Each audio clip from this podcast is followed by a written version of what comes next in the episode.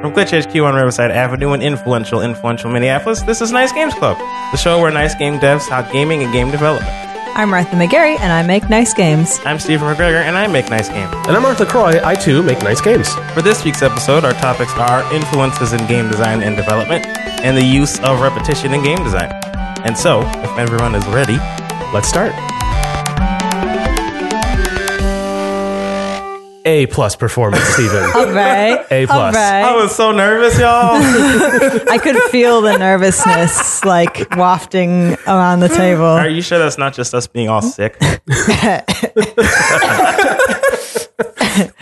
I blame Mark. yeah, it's it's my fault. Is Well- wait, sure, whatever. You've mean- been on record as sick before the rest of us were. Well, yeah, but I'm also more susceptible to illness. I think so. But the thing what always happens is like a bunch of people will get a little sick, and I'll be like, "Oh, I, I missed it this time," and then two days later, I will just go down as everybody else is recovering. or like I will get sick like a day or two before everyone else, and I'm like, you know what? We probably all got it at the same time. ah, That's my thinking. I don't know. I really don't know. It's it's um I guess over Thanksgiving week. We're recording this the week after Thanksgiving, and um that I think that happens to a lot of people when they gather. Although I got sick before Thanksgiving. Uh, So did I. That's why I blame you. Oh, I see. well, I, I had a different sickness. I just had a headache. Yeah, it was a pretty bad headache. don't brag, Stephen. yeah. There's Stephen bragging again. I mean, I'm so healthy. well, I mean, I'm glad you're feeling better because someone's going to have to marshal the troops this weekend. Right, For for Ludum Ludum Dare. Dare. Yeah. Uh, Yeah. You listener will hear this after we've emerged from that weekend. Yes. But we're just a couple of days away from that. And uh, I'm kind of terrified because I am not feeling great. Well, I mean, it's a game jam, so you can take it as easy as you want. yeah. Uh, I was Sure. well, right. I suppose we could also be really intense about it, but I don't want to do that. It's a three day jam, although Yeah. the third day is Monday. So I don't know. If, Wait, the third day is Monday. Yeah, it starts uh, it, it Friday at 8 p.m. Oh, and then it goes through 72 hours. So you have we have all of Monday. Um, So what's probably going to happen is we're going to work on it over the weekend as well as Friday night, and then like maybe we'll do some mop up on on Monday afternoon. right because I still work. Yeah, I didn't realize that. I mean, I have a meeting on Monday, and I Yeah. I, I, I should probably I can reschedule, but I haven't told anyone. I was- Yeah. So, uh, yeah, right. we'll see how that I goes. can't afford to not be there. yeah. This is all. Uh, I mean, I'm glad you're learning this, but this is probably not interesting to our listeners at all. Right. Yes. uh, so maybe we should move on. Uh, yeah, I guess so. Oh, it's me. Yes. uh, I have the first topic this week, uh, which is influences. I wanted to talk about, uh, you know, what inspires you and what the role of influences in game design, and sort of maybe compare it to other types of media. Um, where I think I think the discussion's a little different. I think in um, in film and novels, you you do a work in a certain style, and this is true of like uh, visual art as well. Um, and then you have direct influences. Um, it's like, oh, this is a story like so, or this is a this. The, I, I frame my composition because I'm inspired by this, this, and that. Whereas in game design, because of the interactive component, I think more of what we describe as influences more fall into the category of like of um, of genre. And um, so, like you say, I'm influenced by a lot of fighting games, so I'm making a fighting game. Like Right. it, it's, it, I think people will take homages from. And I think it work, creative process probably works the same way, but I think our conversation is a little bit different. So I wanted to see if maybe we could talk a little bit about our own influences and really what you know our obligations are to uh, be um, inspired or to uh, go for novelty or any of those things. So the first sort of bit of it I want to talk about is that pull between uh, influences and novelty. So you you want to do something that's been done before, but it's been proven, which is really kind of a core of like iterative game design. Is Yeah. like is improving on something that's been done. Right, But then right. there's also the drive to be fully innovative, totally unique. You know, like the jump button is the down on the D-pad, like you whatever. You know what I mean? like something crazy. So it's like, like- be a game. I mean, these are just innovations, right? Yeah, like, yeah. and then eventually those be, those get rolled into the canon and become standards in the future. So, what do you guys think about that idea of like gaming is sort of um, is it stagnated in sense that everything is sort of a, a version of the previous thing, or I feel like in, in AAA games, it's very much uh, similar. They're all kind of similar. Yeah. Because like they want they want to make as much money as possible, so they're trying to make a game that will appeal to many people.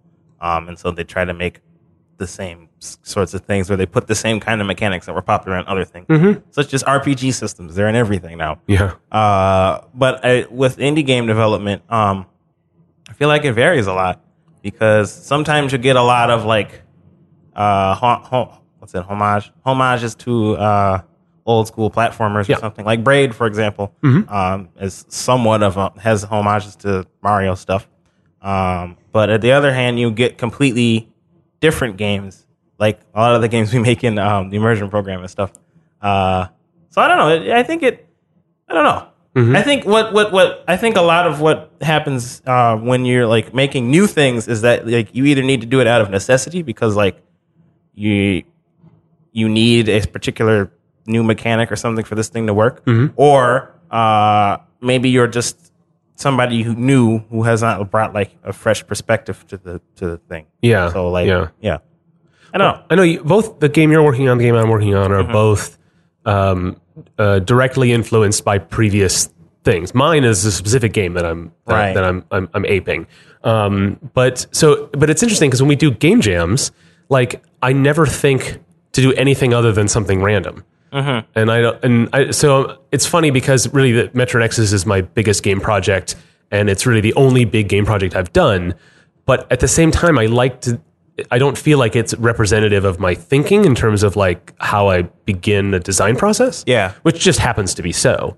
Um, and so, so I find so I find myself thinking about this sometimes because I don't really have I don't really know about myself how what influences me directly and what is just things I think about as influences. You know, I think maybe part of that is you've been working on that game for three years, and it was like, well, no, I, not to stretch you out, Oh man. but um, yeah, I I think did you that was like it was your first like main game project, right? Yeah, I've I've done demos and stuff, and I've done uh, uh, mobile things that were um, uh, interface stuff. So I did I did a um, a uh, like a quick reaction uh, math game, but there's you know there's no physics engine there. It's just pressing buttons. So in terms of like uh, control scheme stuff, it I don't really consider that necessarily in, Sure. in terms of a big exploration of game design. Right, right, right. but like in three years, your game design has like improved and changed over time. Oh yeah, that's for sure, and, and it has other influences. Exactly. Um, And I think that's probably why it feels like Metro Nexus isn't necessarily a representation of how you design game design now. yeah,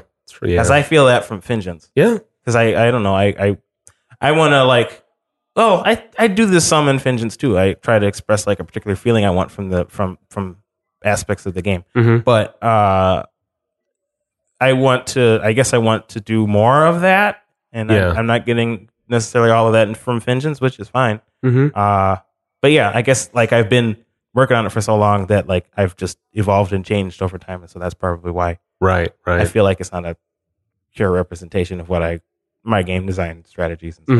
hmm hmm You know, Martha, the two projects of yours I'm thinking of are um, like your point and click, which is very much you know it, it's a it's of a genre, right?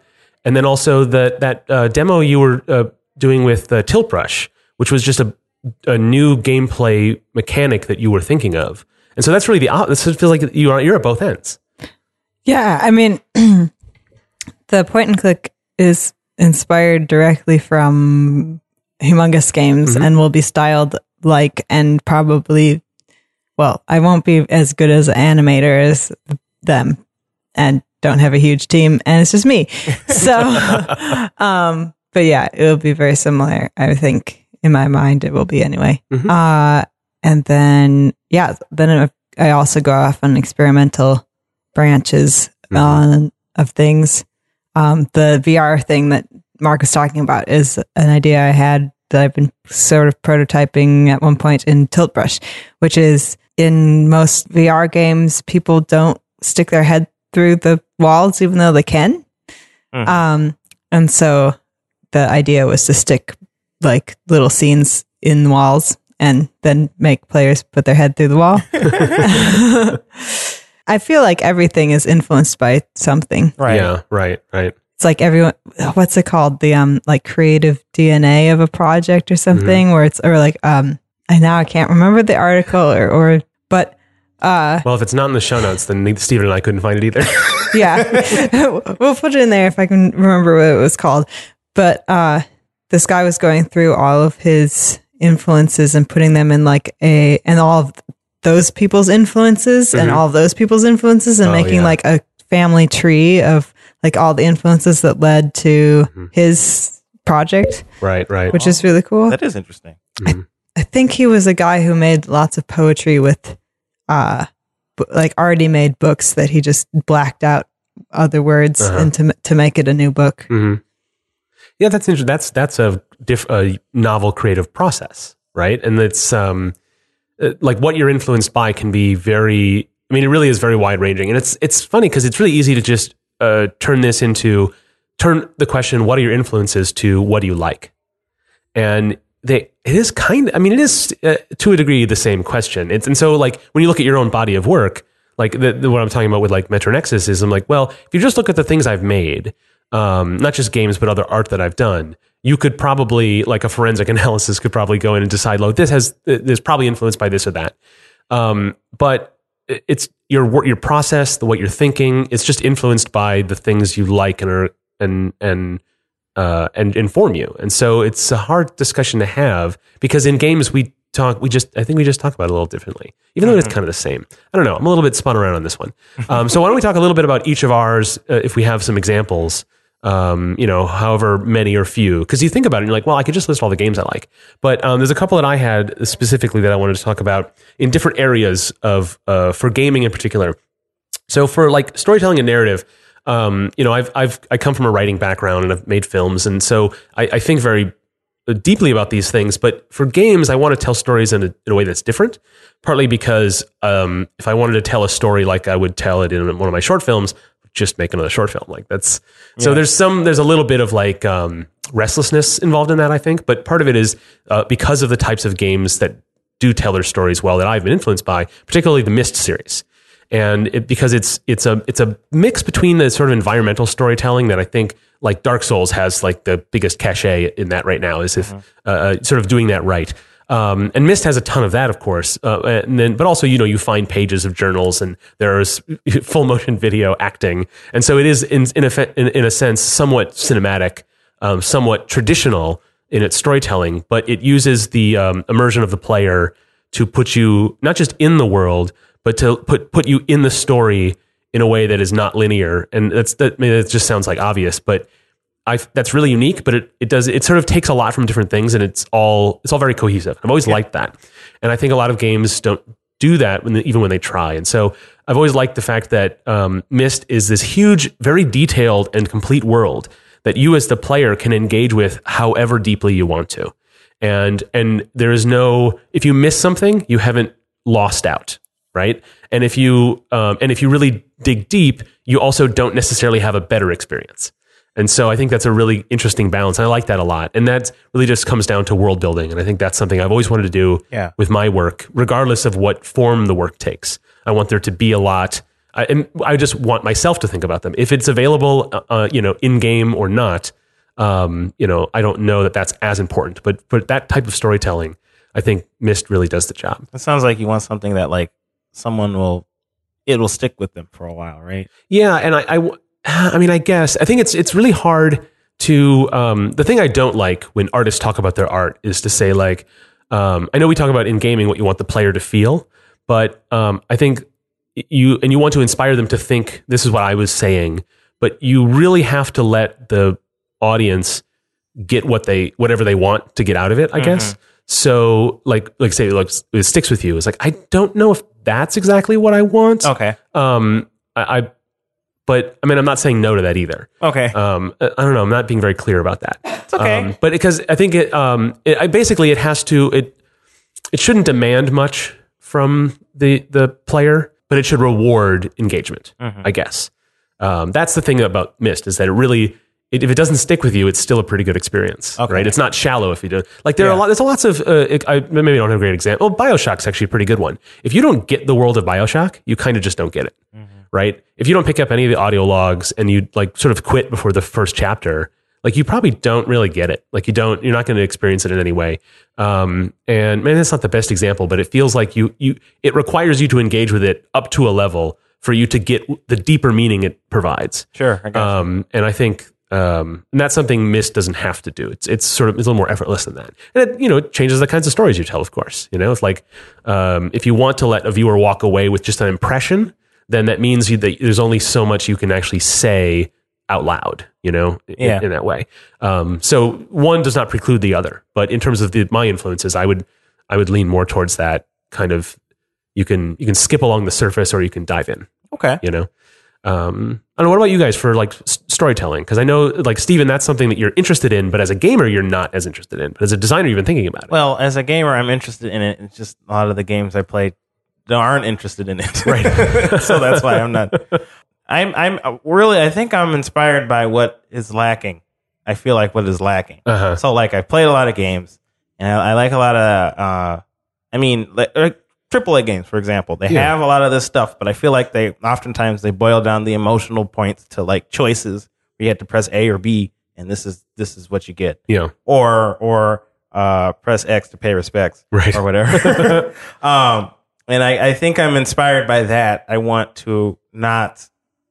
I want more from that. I Yeah. want like I want it to actually feel like it means something. Mhm. So I want I would like to make a game where where it meant something. Well what, is there a game that you have played where it does Well, yeah, a lot of the smaller games that I've or some of the smaller games that I've played, I have um, they they the decisions you made felt like they were important. Uh, Yeah. I can't.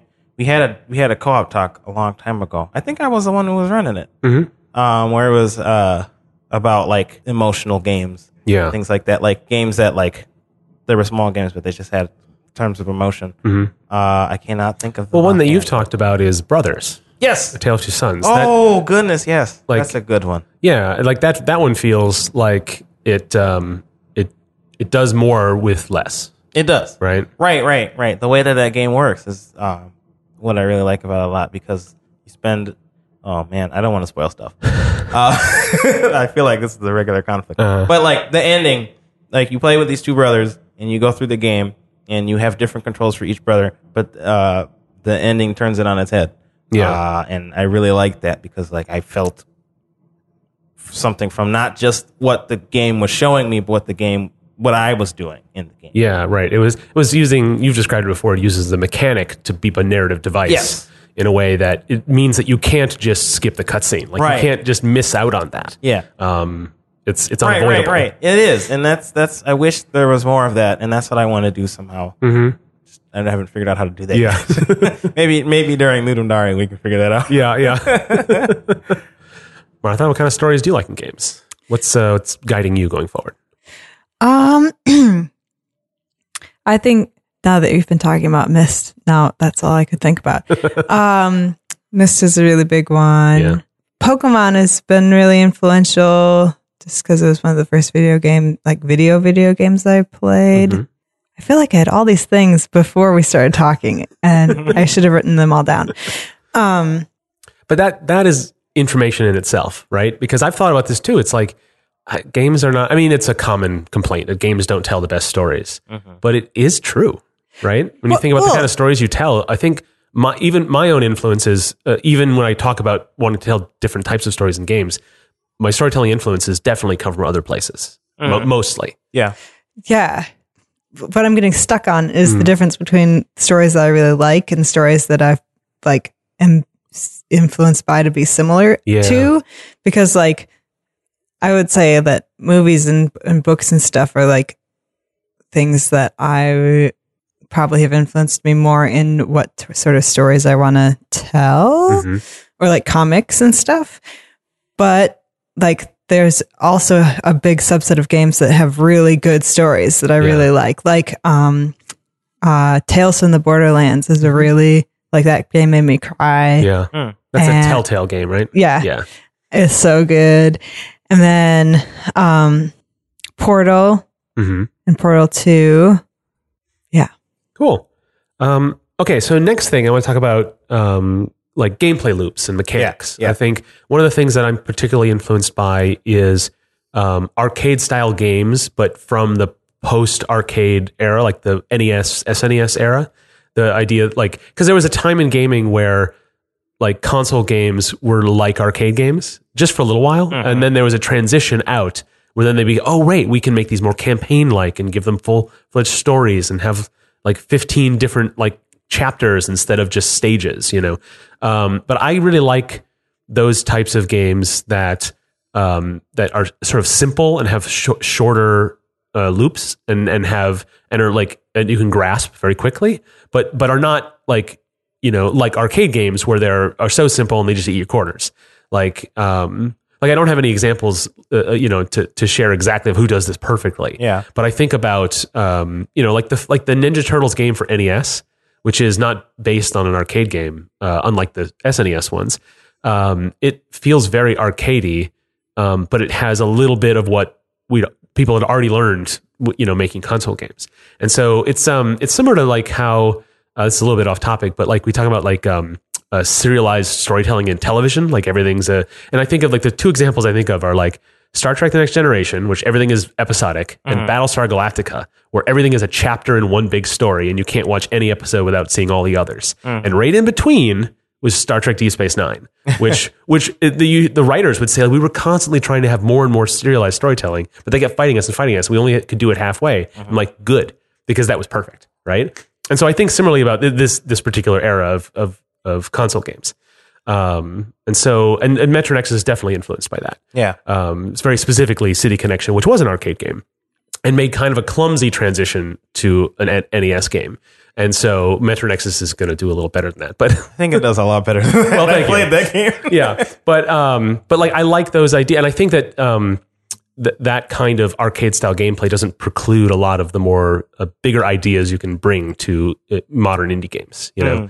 Um, anyway, that's mine. Yeah. Uh, I think, well, oftentimes when I want like, when I'm thinking about uh, gameplay loops, I really just want games that I used to play when I was a kid that not a lot of people played. Yeah. And Yeah. I want to make a game that's kind of very similar to that. Right. Right. There's this game called, I'm going to, I don't know how to pronounce it exactly, but it's called Meteos or Meteos or something. Anyways, it was on the DS.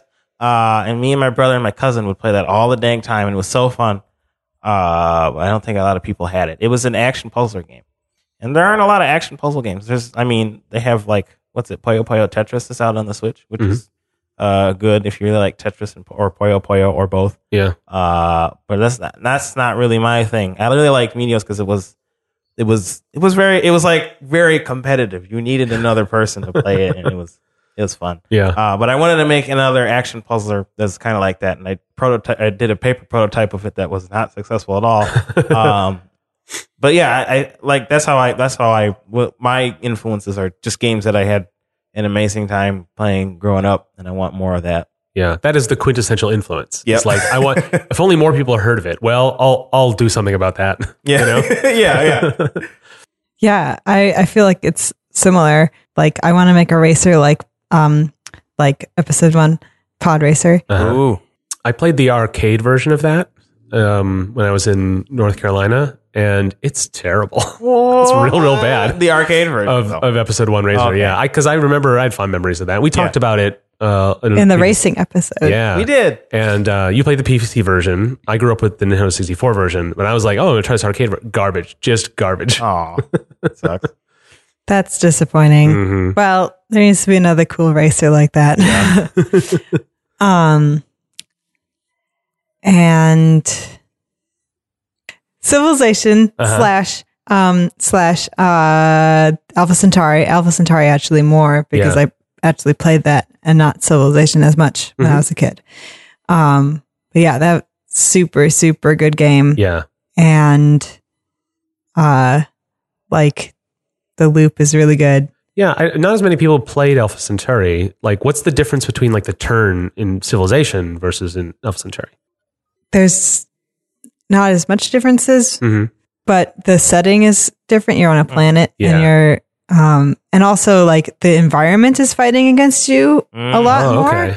So like there's these um indigenous creatures that attack you, but you can also bef- like befriend them and then they become units and then they like spread um they like you're terraforming but they're also terraforming Uh-huh. against you basically. So it's a lot more like um like you're dealing with this planet as much as you're dealing with the other factions that are uh, building cities and stuff like that. And then each faction is has way more differences than the ones in Civ do, where like your cities are completely different, and each one had like the bonuses feel like they mean more Yeah. um, and like your each of them have such different ideology than the other ones. Like they could go into extremes that they couldn't with like recreating historical characters. Yeah. So like one group is way into um, environmental stuff and is like has bonuses to you know capturing and breeding like indigenous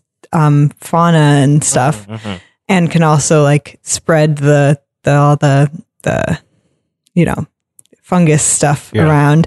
And then like another one is like yeah, another group is like we're isolationists and we don't want anything to do with anybody and we're just gonna like make underground things that are super defense like defensive Yeah. capabilities and like high military hmm like might and stuff like that. And it's like so interesting. Each time you play, you can play a different person. Anyway, now I'm just ranting about this game. It is very good. Well, it's interesting because, like in Civilization, there are little bonuses and stuff for each of the civilizations, but it is. Um, I think it would be loath to try to make big sweeping statements about how different, like France and India are, right? Like, because I think that's very Yeah. touchy and probably not very. It's it's something that the wrong it's the wrong thing to say, Right. Hmm. But in the realm of science fiction, you can be more metaphorical, and so you can talk more about you can make all of them a little more extreme, more examples of of ideologies, and give them real drawbacks, and and, and all that ties into the gameplay. That's really interesting. Yeah. yeah. Yeah. So it's like civilization, but you also got to play a character and it was really cool. That's fantastic. Huh. Yeah. So I mean, like that element of, I mean, really tying the the those that element of, of being of giving you a lot of choice and uh, an influence on the world, um, but also having lots of sort of um, other things to deal with. That's really that's what you're what you're talking about. Right? Yeah. That's really cool. Hmm. Um, well, the last thing I wanted to talk about that I had examples for was, uh, and you guys don't have to uh, come up with ones for this, but it's a sort of a specific one that I know I'm doing in Metro Nexus, and I've been thinking about a lot lately because we talked about fighting games recently, Right. And we talked about like control styles, Yeah. and so um, thinking about like uh, input schemes and control schemes, I'm really influenced by 3D Mario games, in that they um, everything is contextual and uh, you sort of have chords that you like you you do multiple buttons in certain orders uh, like um, uh, so you have very uh, just a couple of inputs but you have many possibilities Yeah. um, and I'm I'm really influenced by that. And I talked about um, uh, how I you know how I want my game uh, when you're holding the controller to feel like an instrument. Um, and I think that the Mario games do that a lot. The 3D Mario games do. I've sort of been reminded recently because of how much Odyssey I've been playing. Right. Um, although no more, I'm all done. Yeah, you got all the moons. Yeah. And I got all the moons, and we did, finished at the same time. Yep, and it there was, was, a, no. it was a total it was- tie. Yep. Uh huh. I didn't beat you or anything. no. Okay, I lost. Dang. but I, I think I was more efficient. Oh yeah. Because you, because you had, I still haven't played. Because last time I checked, you were at like fifty-five hours or something. Uh huh. And then when I left um, when I finished, I was at like fifty hours. Oh, okay. I was more efficient. Cool. Cool. Do you have all the purple coins? No. Do you have all the costumes? Yeah, I do. I have you all have- the costumes. Do you have 999 moons? No, I. That's farming. No, that's there. There is a reward. There is something There, you get. Doc got it. Fine. then I'll get that stuff too. then tell me how many hours you played. okay. Uh, this whole topic was a trick to get to this. I'm kidding. Okay, so, uh, but I really like those those that schemes schemes in Mario, and. I think, uh, frankly, uh, Mario is a little complicated these days in, Mm. in that way. But I think that that I like that that there are a few buttons, but that you have to do. You, you can sort of master the inputs, Yeah. and it becomes um, uh, um, becomes sort of aut- autonomic as you do that as you do them, uh, which I There was really, a, really like. There was a what was it? Uh, uh, Mark Brown. I watch his videos all the time. Mhm. Uh, but he brought a um, what was it? It was something verbs, something actions. But Yeah. anyway, it was like like if you can do a bunch of things with this one action. Like for example, in Mario games, you can jump, but there's a lot of things you can do with jump. You can jump to another platform. You can jump on something's head. You can uh, jump into a block. Yeah. Uh, there's a whole bunch of different actions you can do with that one verb. Right, Uh, right, I right. cannot remember the name of the thing. We'll definitely we'll find it. we will find We'll put it. it in there because I, th- I know exactly what you're talking about. Um, that yeah, that idea that yeah, you just you have a jump, but it it enables so many um, uh, results Yeah, in yeah. the game, depending on where you are, Mm-hmm. um, you know, the environmental conditions of the thing, uh, whether the jump is in a safe or unsafe space, whether there's an enemy or not, like all those things. And there's a lot of combinations. Yeah, yeah, and, And it I- sounds like that's what you want. That's exactly what I want. Yeah. Is- And and I, I've done a I think I've done an okay job of taking that that thinking into Metro Nexus. Mm-hmm. Um, but uh, more playtesting is required. As always. Um, okay, so I, I want to talk a little bit about m- my own uh, influences elsewhere, particularly in film, Yeah. because I think that applies to a lot of the work I do. It's specifically uh, aesthetics. So, Mm-hmm. um, and I think that's definitely the obvious category for being wide, more more wide open with influences. And maybe you guys can give some examples there. Um, but um, definitely, like uh, the filmmakers, they aren't, they don't, they have not made my favorite films, but they are the ones that have influenced me the most. Is what I feel most clearly separating the difference between something I like and something I'm influenced by. Yeah. Um, the first one is uh, David Fincher, who I think most people know from uh, he did Fight Club and he did Gone Girl, Oh, okay. and The Girl with the Dragon Tattoo, and he did the pilot of uh, House of Cards and blah blah blah. Um, and I've always loved his filmmaking style and the way he does composition, and also his workflow is really fascinating. And it's actually I was very heartened to learn how similar it is to the way I work as an editor, um, which is he'll take a scene that he shot and then he will assemble it in editing, regardless of what the performances were. So he'll take one actor's take one and another actor's take seven, and he'll like actually put them in the same shot and he'll composite them and like it just takes all the material he has to build it up. And I feel like I've definitely done that with my you know short films, and it's a lot of stupid work, um, and it's very tedious. But like it's always been my natural inclination to not just pick a best take and uh, and I've always I've always appreciated that workflow that he has done, and I felt like oh great, it validates the the effort I've put into doing something similar. But um, also uh, his work is very much um, focused on uh, a shot composition, Yeah. as a way as a, which is this is all all films are like this really, but but I think uh, the way he does it, I think is very um, inspiring to me. Um, that you um, like uh, he's not one to do like a three minute w- shot to impress you right? It's uh, everything is is uh, uh, contextual and um, and uh, the w- way the shots are framed. I've always really liked that. Um, and speaking of that wes anderson is another filmmaker who is sort of famously uh, composition focused um, uh, the darjeeling limited um, the royal tenenbaums um, the grand budapest hotel those are his films and they're very uh, cute and flat they have this flat sort of look Yeah. and I've always liked that as a graphic designer. And um, I think it's I think a lot of indie filmmakers are influenced perhaps too much by his sort of sense of twee, but um, but I've always appreciated his approach to uh, typography and also the way you put characters in frames um, to to uh, um, to highlight their alienation or their connection, and you can do that in really interesting ways that is can sometimes do outside of the normal um, sort of language of film. Um, there's this great sequence in uh, the Life Aquatic where you, basically they built the entire ship and cut it in half so it could be a cross section so they can move a camera crane up and down. And it, it just this idea that I mean it's a cl- it's a clever shot, but it's also very telling because the set is only half the set. The actors cannot walk across the room because it doesn't exist, and so all the actors have this sort of heightened performance because they have to pretend that it's the whole thing and uh, it it all it feels very dollhouse, you know, uh, uh, styling. Yeah. and that that affects the actor's performance and the way the story is told. It's not just an interesting like camera trick. It influences all those other elements. And so I've always liked. I think and everyone who copies Wes Anderson misses that second part, and they just do the sort of like you know the the, the way he assembles a shot. And I, I I want that in my games as well, um, not just in the sort of narrative elements of the cutscenes, but I want I want you to be able to take a screenshot of my game and it to be compositionally sound where where whenever you do it. And that's I mean that's a tall order, but that's something I always think about. Um, like I will really I will just fuss over like how many pixels to the left a thing goes. Um, you know, Yeah, that sounds like Mark. yeah. um, but I, I think that's and I think that's really important to to expressing yourself. Is to um, at least it's important to me to express myself. Yeah. maybe it's not as important to other people to get their ideas across. Um, but that's what so Fincher and Anderson both are very composition focused, and that's a big point of their storytelling. Um, and the last one is Orson Welles for the pretty much the same reason. If you've ever seen Citizen Kane, um, you know that it is like a, a obsessively composed film, um, sort of with this uh, weird long focus. It's sort of funny because like depth of field is a is a is a thing that um, like sh- a shallow depth of field. It's like a big feature on smartphones now, um, and it's always it's always been a sign of high quality film. But back in the old days, all cameras worked that way, and so the the novelty was to have sharp focus, infinite focus everywhere. And so Citizen Kane is a great one where there is no everything is in focus from the front to the back, and it's this amazing camera techniques that they would do to get that to work. But then as a result, you had to uh, define focus in a different way about how you framed things and where you put them, how you had lines pointing in certain ways because you, everything was in focus.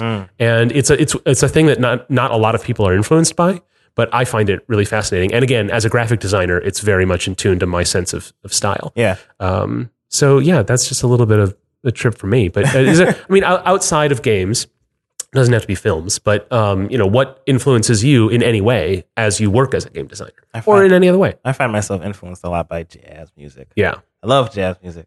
Um, and I one day I would like to make some form of an in, in improvisational game where Yeah. like it's like you're playing jazz in a game and I don't but not like actually playing jazz. hmm It's a weird description. yeah, But at any rate, like I don't know. I think that like a lot of a lot of the the improvisation is all what jazz is. It's Mhm. that, that's the that's the the building block of that genre. I feel like, Mhm. um, and so that's what I like a lot. Like that's a lot of what I like in games is being able to come up with something on the fly Mhm. um, that you need to in order to instead of like all of the decisions being made for you, you need to make a decision, and it might not be the right decision, but it's the best decision for you at this moment. And Right. It, just, it all works.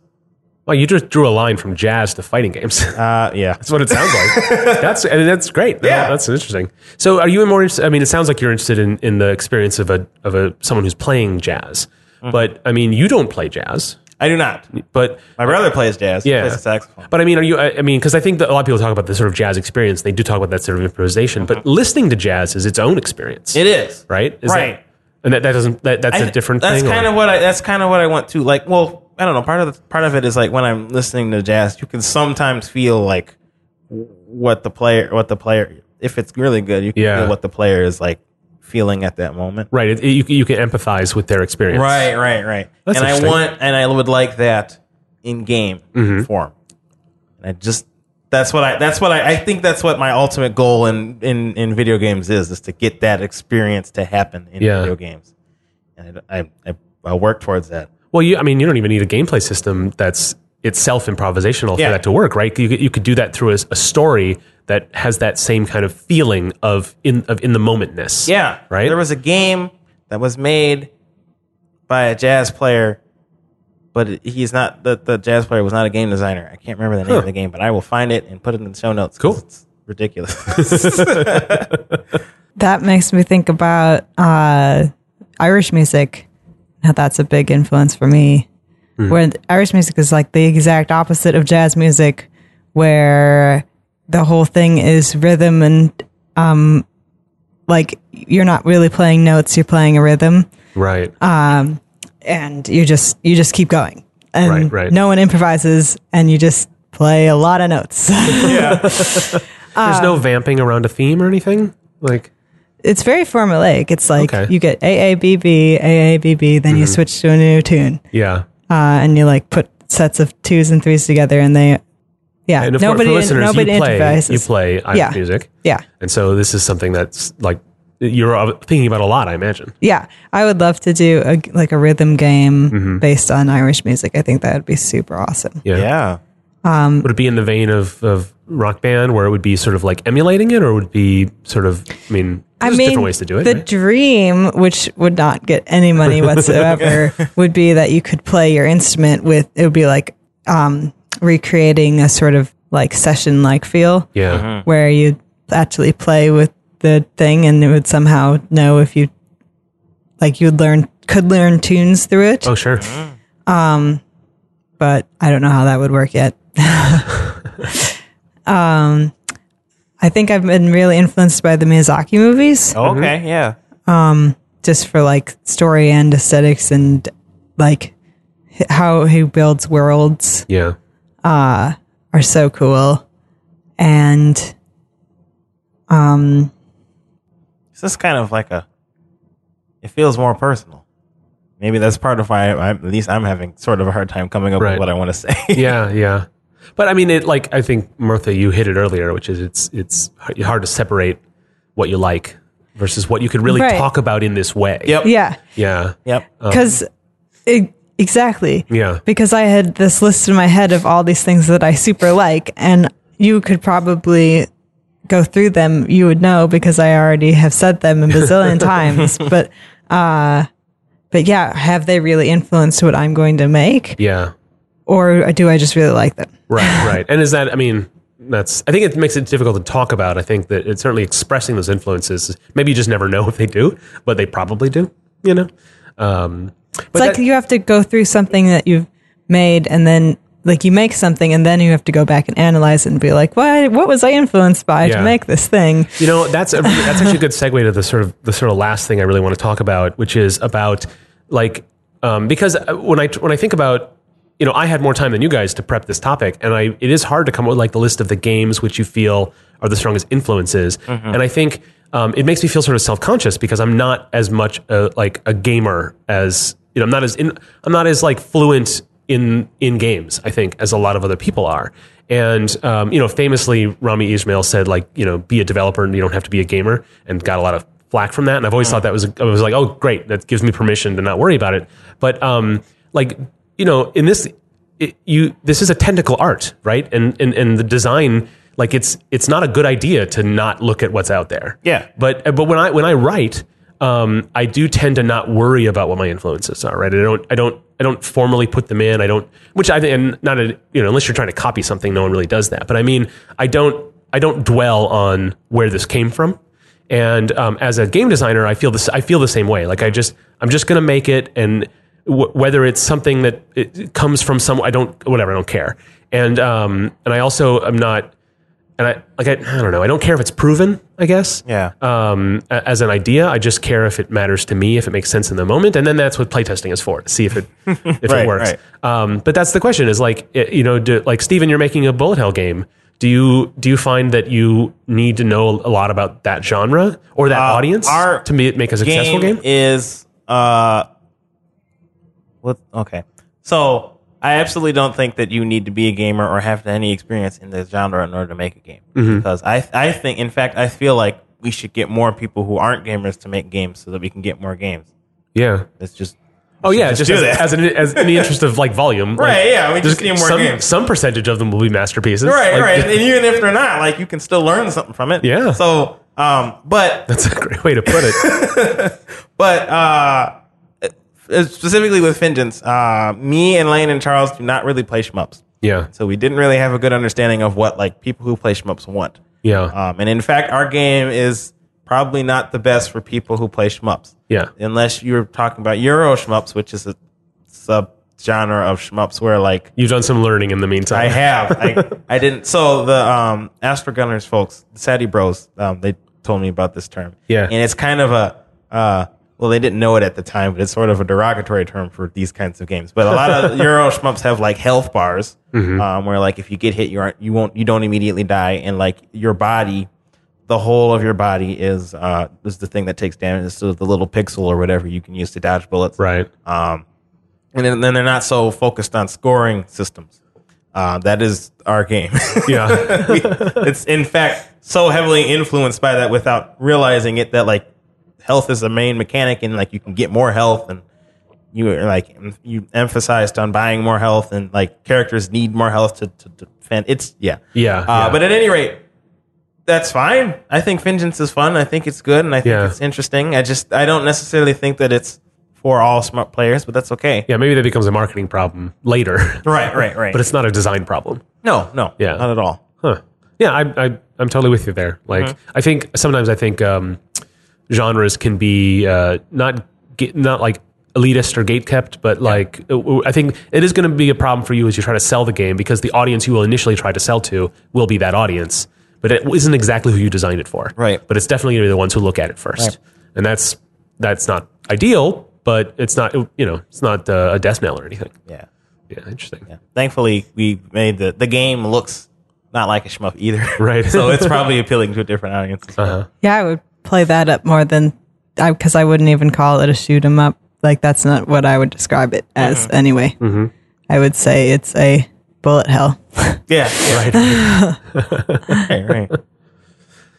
Uh, okay, well, I guess well, we had a couple other things to sort of talk about with this, but we really covered it as we went along, and so I, it's just it's like an open question. Well, I like this question you have here, though. Which is how, what? How how can influences overwhelm you or hinder your own creativity? Yeah, I mean, we touched on a little bit about like what you know, like over relying on them, Yeah. um, as a thing that no one would recommend to do, Right. But Yeah, it's like at what point are you just recreating the same like thing? Does it become a copyright violation because you just made literally the Right. same game? yeah, right, right. yeah, there's definitely. I mean, it, this is what you were describing with AAA games, which is that they uh, they're so heavily influenced by a standard that um, they they tend to limit what's possible. And I think that's definitely true as you're designing. I mean, we talked about it in the episode. We talked about uh, um, control schemes. Yeah. where we're talking about like, well, A should probably just be jump, like most of the time. Doesn't have to be, but you have to pretty have a pretty good reason for it not to be. And like this thinking kind of goes counter to that, which is like you shouldn't be held back by anything. And I don't not one is not the right answer over the other, but it, they're both things to think about Yeah. you know um, and definitely if you are especially as, as you start as a game designer like I, I love these games i want to make one like it and this is definitely true of like the modding community where if you start as a developer because you were modding games initially then naturally that those are the types of games you want to make and that's that is fantastic you have a leg up you understand it there's like there's lots of reasons to do that but at the same time i think that path is a little bit more fraught because it means you can be you're so influenced by that that area, that genre, and and your experiences with games because your development experience is, is mixed in with your playing experience. Yeah. and I think it it, it can. I worry they can limit creativity, but I, I wouldn't go so far as to say that it, it automatically does. I'd be really interested to hear from people who started out their sort of game design careers or hobbies as modders at, to you know and and what they you know and how they felt that influenced their their, uh, their their growth as a- as a designer. Yeah. Yeah. I guess I don't know. I, what I really liked about the question is that like I think it's okay to like literally just remake a game. As long Yeah. as you're not necessarily trying to sell it, you're just trying to learn something from it. Oh, I suppose so. Um, yeah, I've talked on the show before about how novelty is overrated, and I, and that's definitely I totally believe that. Um, but at the same time, um, it doesn't mean you shouldn't, you know, that, that you should be a slave to what came before. Yeah. Um, uh, like as in all things, it's there's a balance, right? Right. Right. You could make the same game over and over and over and over again. Martha, you are so good at this. Now. That's my job. no, that was that was beautiful. I love it. Yeah, Repetition in games. repetition in games. Repetition in games. Now it's just going to be us repeating each other over and over again. Yes. And again and again. So, game video games are a lot about repetition. You do things over and over again. Um, why is that fun? is what I'm trying to answer. And Because I don't know if because by definition it's insane and insanity is fun.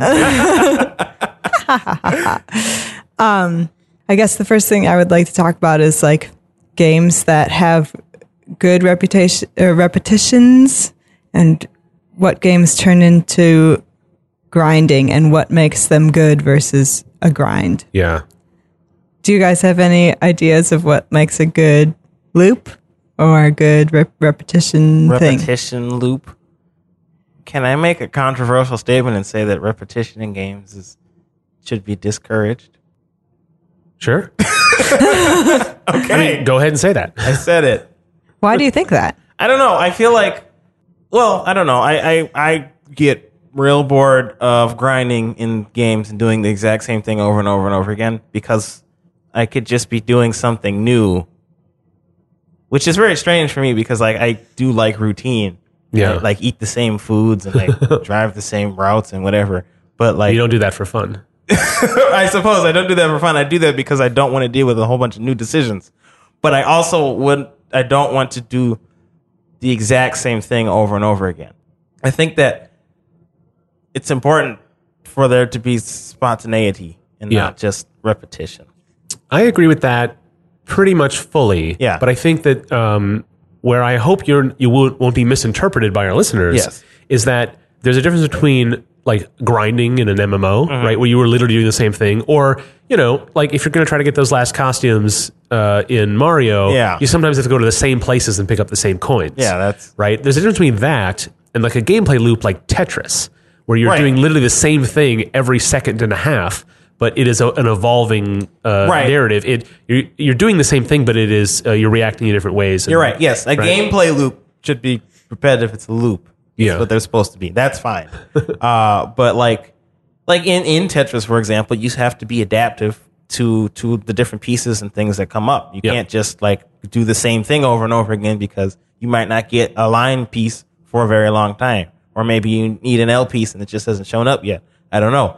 Uh, but like that that you, you have to be adaptive to what what happens in it. Whereas like in an MMO, a lot of it is just go to this place, kill these bad things, and go to this place, give the stuff to this person, and then go to this place, kill the bad thing, and it's the same thing. Yeah. And that I can't stand. Uh, huh.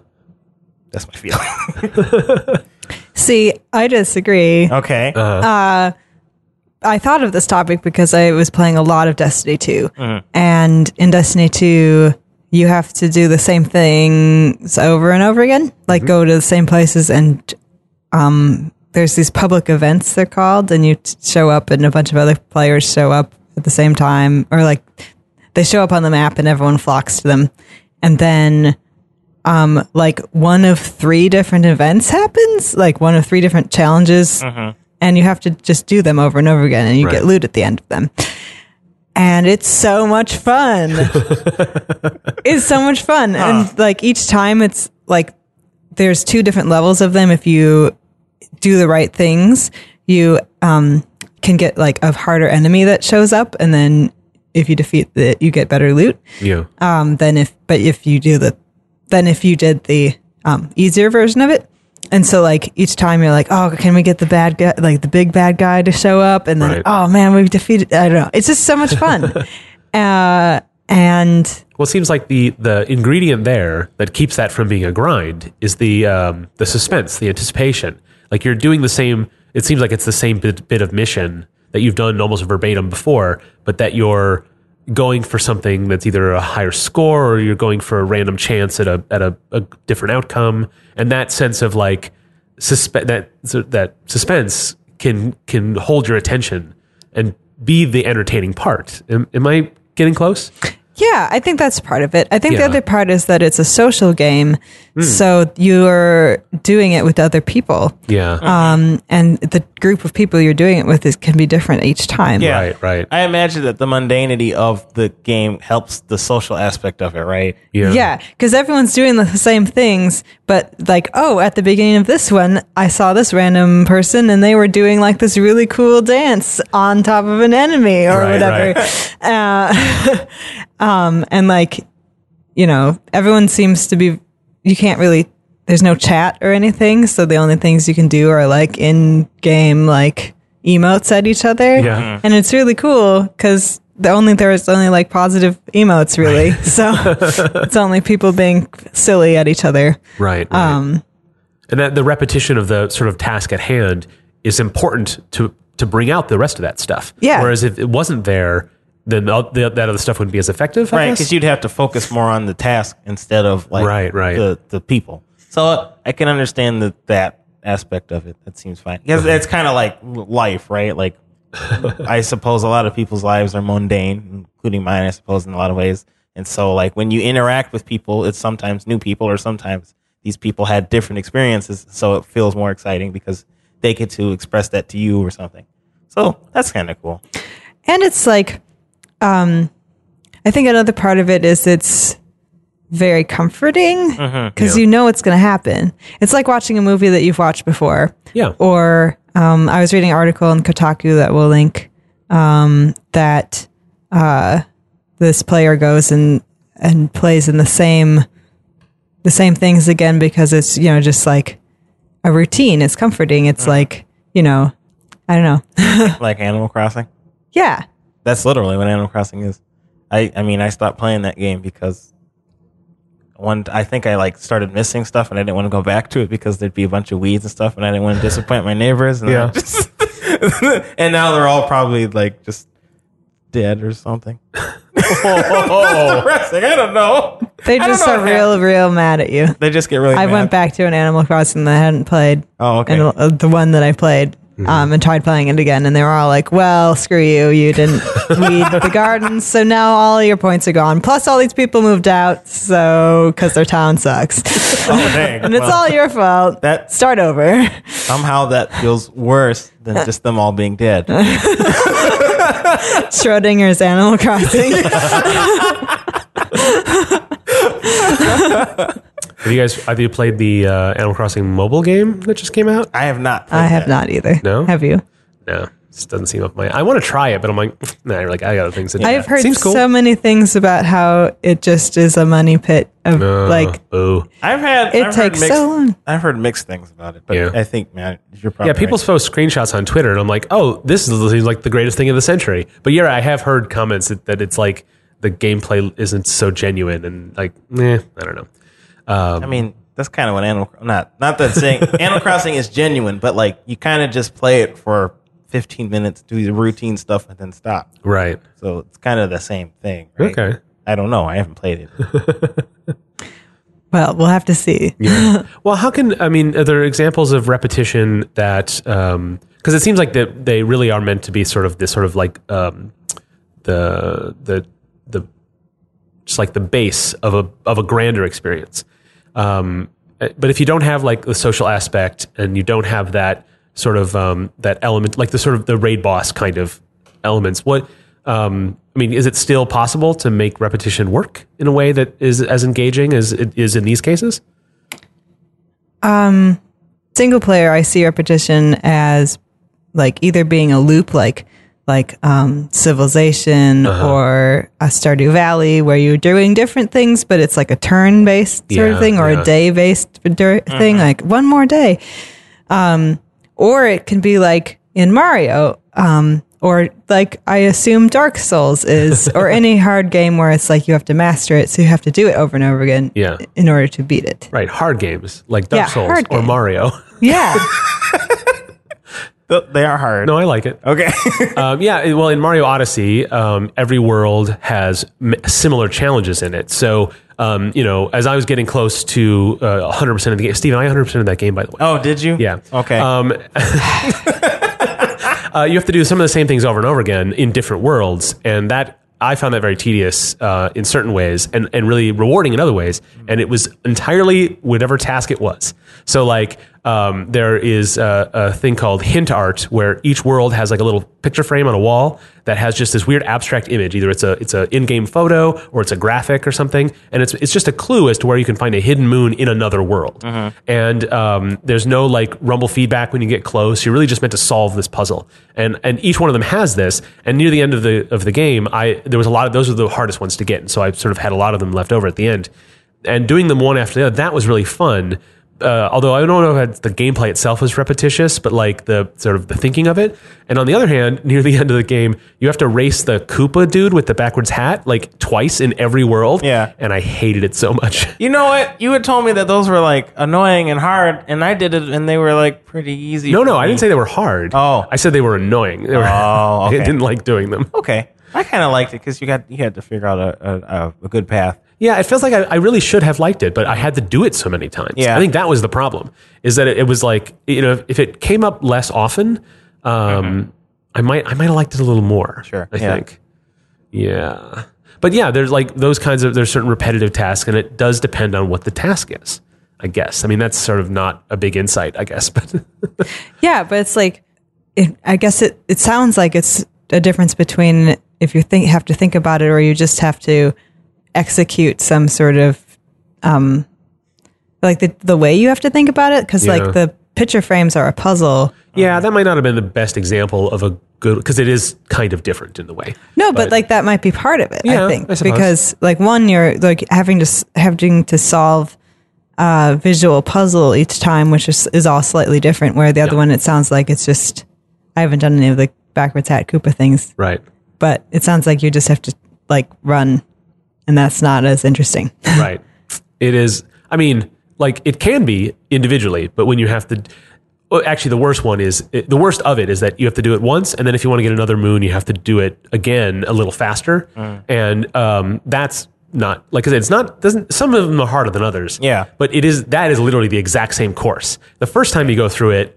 you can sort of find the shortcuts or whatever, or maybe you don't need to find the shortcuts to beat the first one. Mm-hmm. Um, but I always did. I always tried to find. So the second time I went through it, I always, it was just the exact same thing again. Right. And I didn't like that at all. Yeah, Um, that's yeah. that, that's actually worse than what I was describing earlier, which is just having to do it in each world. I it really that- is the having to do the exact same thing I twice. think it's mm, exact same thing twice. It's just like grinding. Uh, but um, I think that like I, I specifically with this with this situation, I think they made it an easier one for people who want to do the racing, but Yeah. they don't know how to get to the good path or they're they haven't figured it out yet. And then the second one is for people who want to or Right. It's des- it's it's designed with Yeah. that intention, Right. And I think that's where it might, might fail a little bit there. Yeah. Where because it doesn't like a lot of times I would get a better score on, on the when I when I got the first moon than Mm-hmm. on the second one. Um, which isn't to say I'm super awesome at it. Just that it happened to be some of them were easier than others. Yeah. And then the the second time I went through it, I'm like, oh, like I don't know what the time I need to beat is, but I would look. I'm like, oh, that's.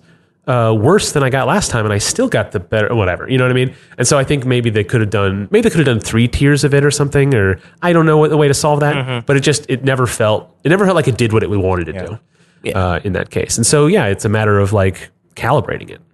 Right? Yeah. Have get the right feel. Yeah. But I mean, it like I think the the the the thing if the world changes, the, the repetition can really work as a a way to communicate with a changing world, the way it is in Tetris. And I think that in that case, we were really, I think we're being really strict about the definition because we were talking up top about that. But um, but I think that as you that as a tool, as a way to yeah way to communicate with the world, I think is be really useful. I mean, arcade games are all that, right? yeah. um, and they're particularly interesting to play. Yeah, I, I, um, I know that. I guess there's a sort of like you were saying earlier, Martha. There's a sort of comfort in like a repetition. Yeah. So maybe I imagine that some people like grinding just because like they have to do the same thing, so they don't have to focus on it, and so they can just kind of relax doing it. It's like um, my boyfriend Dylan plays Elite Dangerous, which is a game where there's literally nothing to do. Uh, you have to go back and forth in planets uh, and suns and things, and um, there are like trading trading missions you can take. he may have described it on an Evil Games Club episode. Yes, probably. It's Yeah. one of the games he's played the most Mhm. um, because he can play it by while watching movies and doing other things. It's like a sort of comforting. I'm in space now, and also watching movies in space now. like, um, because it's like you have to, to spend a lot of time just traveling to a star. Mhm. It's sort of like um, uh, recently, um, Desert Bus for Hope happened, uh, Yeah. which is a some people playing um, Desert Bus for like a, bil- a billion hours, Yeah. and it's sort of like that where like there's nothing happening except for you driving a spaceship or a bus and then doing other things while Yeah. doing that. Oh, news on that. Uh, Desert Bus just the other day, based on when we recorded this, got a VR release and it's free. What the heck? And it's official, and they put a lot of work into it, I guess. Oh And, my god! uh, and there's a multiplayer mode where you Oh. can, get, you can network with other VR players who sit in the back of the bus and throw bits of paper at you. So that I was like, well, that doesn't make any sense. Like, I get that it's a jokey game, but they did actually put work into this to really release the thing. Um, So you you're telling me someone has to sit in a VR thing for eight hours and turn Yep. slightly for okay, on, you can't pause. because you can't pop because it's a VR game and you're in a helmet. uh huh. Okay, all right. Yep. I mean, whatever. That's we can we can debate the merits of Desert Bus later. Well, no, the the bu- desert bus by itself is fine. VR just I just I don't understand. Well, it's interesting because I, when I saw that multiplayer Yeah. feature, I'm like, oh, that's a clever thing to add, but like, why? Like, Mm-hmm. does that add to the joke at all? No, I think what it is is it's that thing that Dylan does, which is to experience that monotony with others Mm. in in a, in a social environment. I, I like I never considered it from that angle, but but now that you've reminded me of the way he plays that game, it actually makes a lot of sense as an actual feature. I don't know. yeah, huh? yeah. I definitely. That's yeah. Yeah. Maybe I just don't get it. Well, Stephen, you were the one who said games don't have to be fun.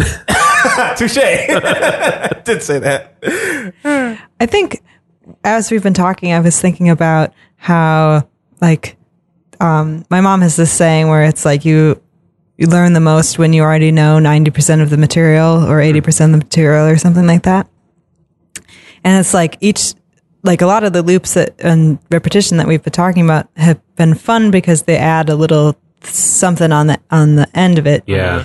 like um like in Mario for example you end up doing a lot of the same sort of puzzles, but then they add some little twist in there at the end. Right. I like they like each world has the same sort of enemies, like each one has Koopas, but they add one more type that you can Yeah, yeah. each time. Um, so I was I was thinking about that. Like repetition can be helpful for learning things, uh, learning mechanics of the game.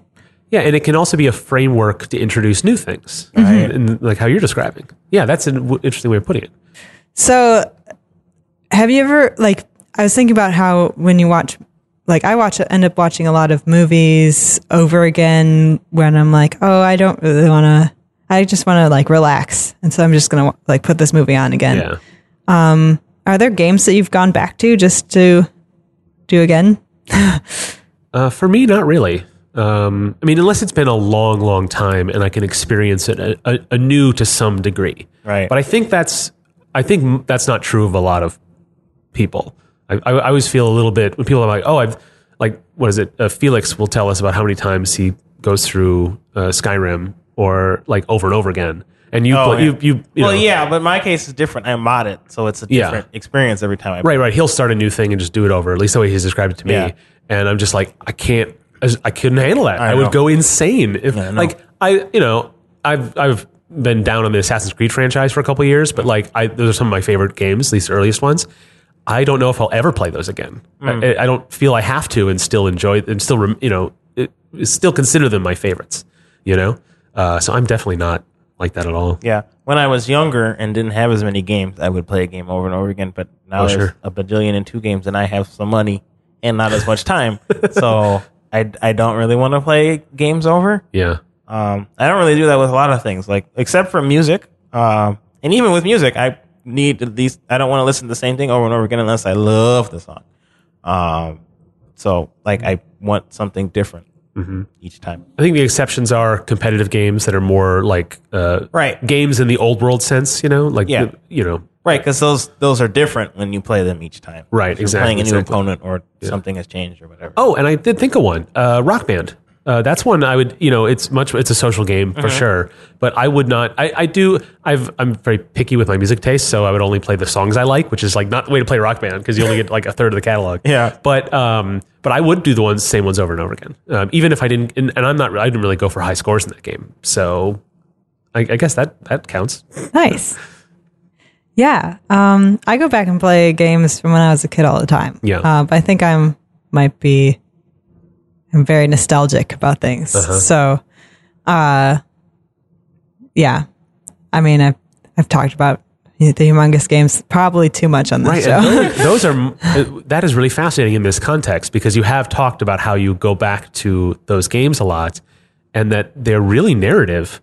And there, there- you described some uh, variety as you go through a second or third time, but only so much. Yeah. So that I mean, that's really telling. That like it shows how much you love it, and also the the tolerance you have for repetition. yeah, and I'll go back and play like other story games like Portal again too. Sure. I guess that's like watching a movie again because Yeah. you're like hearing the same story again, Right, Just right. in a different medium. I do watch movies and TV shows over again uh, often enough, as, as much as a lot of people do. But I, I think games are because it's a different participatory experience. I don't I don't see a line between them as much. But that just might be that's the way I, I don't I don't for myself see the line between them. Um, but for you, it, it it might you might have the same feeling, right? It sounds like anyway. Yeah, I think it's nostalgia or like Yeah, mac and cheese or you know. I'll eat that over and over. again.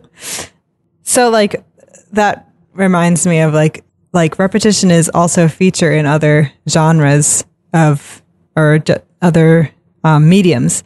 Like music is he- heavily heavily um, repetition based. Uh, there's been lots of articles and studies. I'll link one to the Guardian had an article about it recently. Yeah. Or anyway that I found um, about how most music is based on repeating parts of phrases and stuff like that. Right, yeah, right. That's true. There's a chorus usually in a lot of pop songs and stuff like yeah, that. and the, and some of the the most popular music tends to have that that wind up to a chorus because it is you're you're getting people ready for the repetition, and because which is just telling it's how peop, how much people want it, right?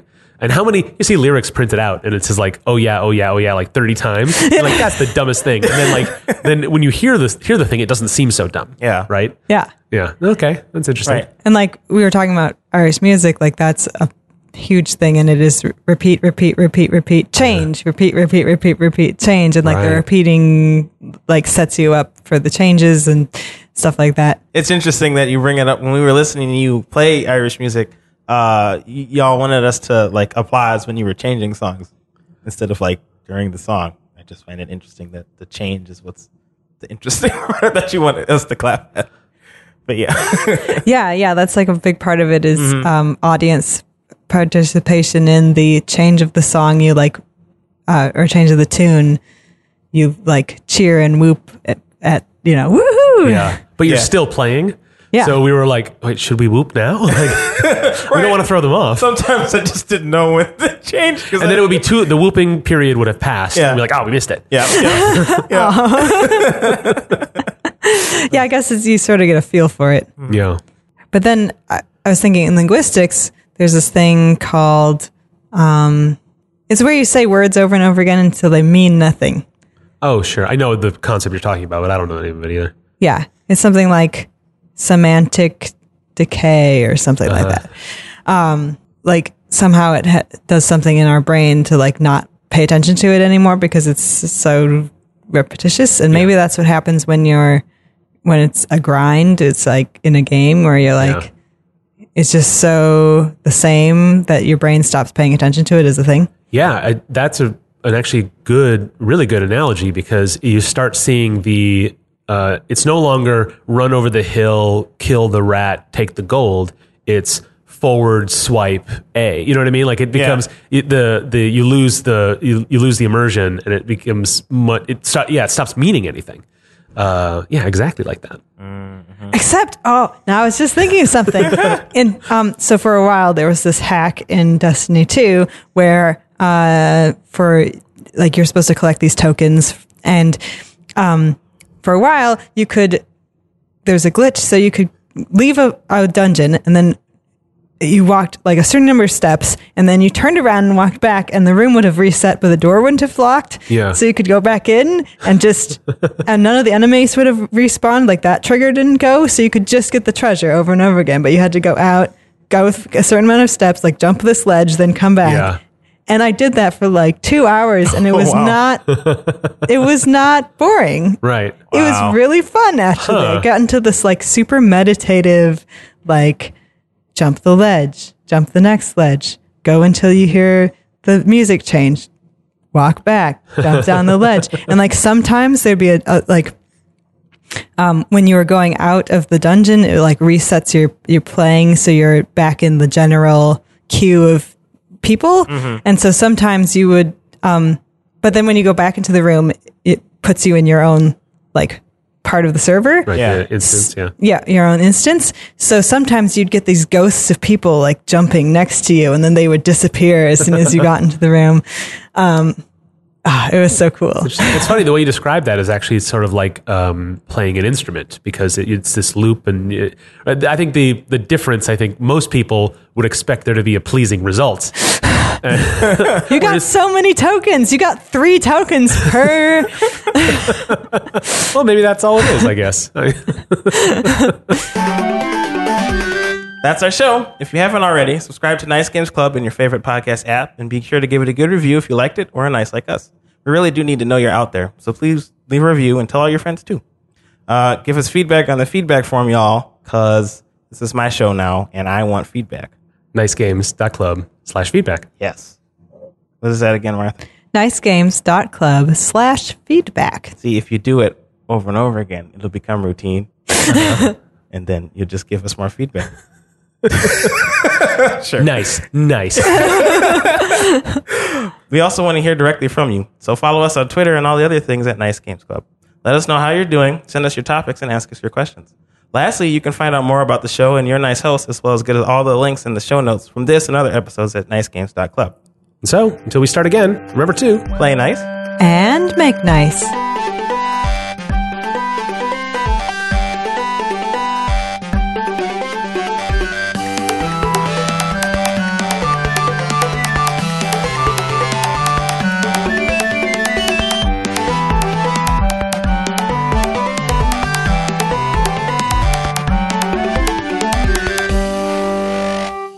That it? Is that the show? Do I have to end it? It's up to you, man.